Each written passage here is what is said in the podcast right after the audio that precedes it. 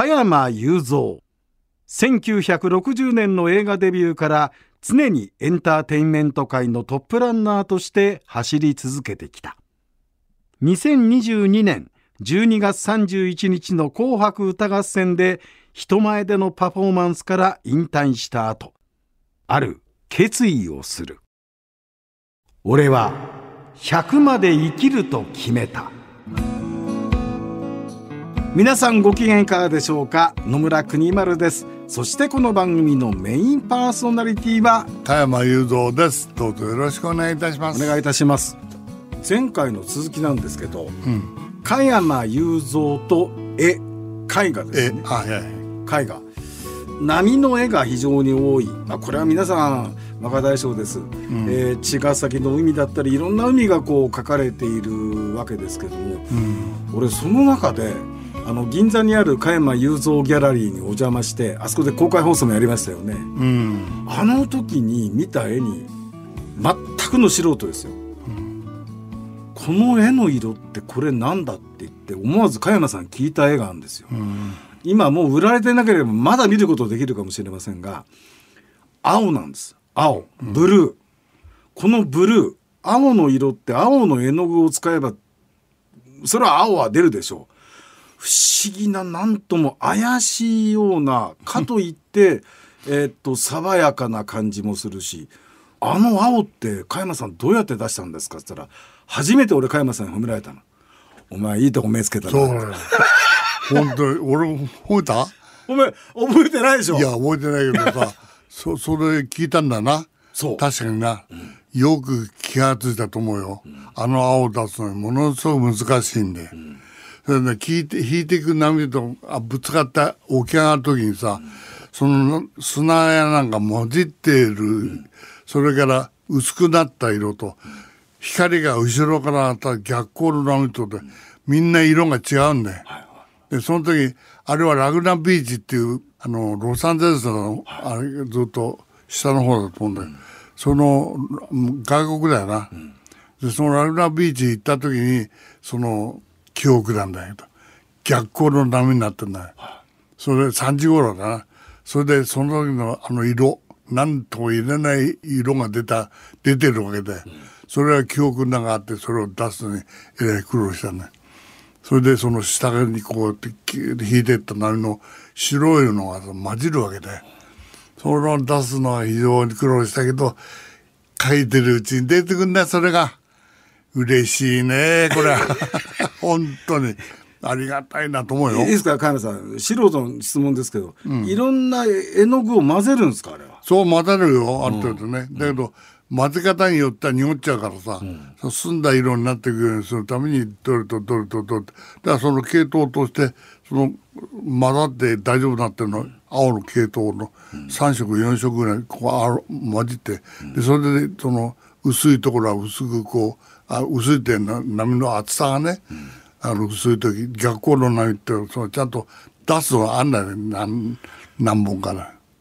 これ全く加山さんの独創ですよね。そりゃそうだ。そうですよね、うん、先生に教わってこの色出したいんだけどこういう色ってどうってアドバイスもらってるわけじゃないわけね、違う違う違うそんなこと分かるわけないよ そんなこと分かるわけないんだよ波のなんて。それは俺が俺に任せろっていうのね、うん、言いたいぐらいね、うん、うん、ちゃんと自分なりにちゃんとやってね。今でも描いてるからさ。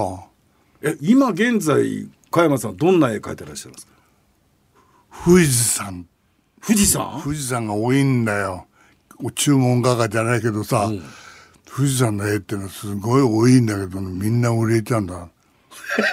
それでねそれであのねあれだって波と富士山とね富士山の手前をこう波がこうバーって寄せてるとね西伊豆行くとねそういう場所があるんだよ、うんうん、よく見ると富士山が後ろにあってね、うん、手前の波がちゃんと立ってるそういう湾があるわけよ、はいはい、でそういうのをよく見てるからさ、うん、そういうところの場所をちょっとアレンジして波が3段ぐらいにこう来るなって。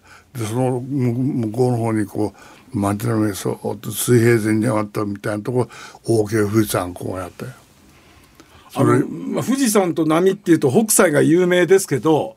ああんなあんなあああいうそう日本語じゃないからさ俺写実的だからそうですよね、うん、なんで富士山に行ったんですか？いやどういうわけだよ。富士富士は日本一の山、はいはい、ね。確かに富士山っていうのはねかっこいい山だよ、うん、あんな山ないよ、うん、世界中見つけてもね。みんなだろうっつってさ、うん、3776メーターの高さ深さあの高さでそういう高さまで頭に入ってるようなさ、で冬になったら雪があのあるね。で実際に俺富士山で不思議ないいことはあってで体験上な何があったんですかえ？何があったんですか？いいのかな、うん、あのねある時ね富士山に登ったんだ、うん、スキーやり。はいはいはい。そう。それでね要するに日本で一番最初に雪降んだとこだったら富士山がね、うん、その時はねじゃあ富士山にスキーやること。で本当にスキー持ってさ登っていったわけよ。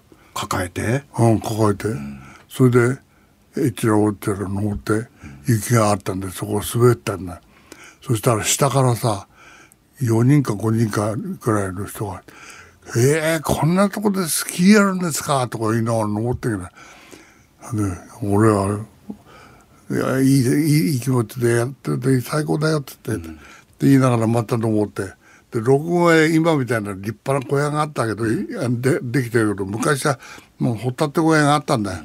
でそこへね泊まって、うん、で翌日になったらまた滑れて、そういうことやってたんだ、そしたらその小屋にね夜もう寝ようと思ってさ真っ暗だって。ものすごく静かになった時にさなんだ今日ものすごい静かだなと思ったら周りをパサパサって雪の中をこうやって人が歩いてる音がするんだよ。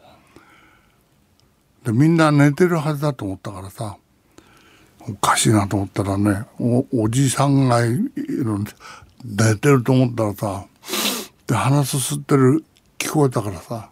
おじさんが話す、うん、そうそう鼻すすったから「うん、よ起きてる?」って「起きてるよ」今聞いた?」って「聞いた聞いた聞いた」って。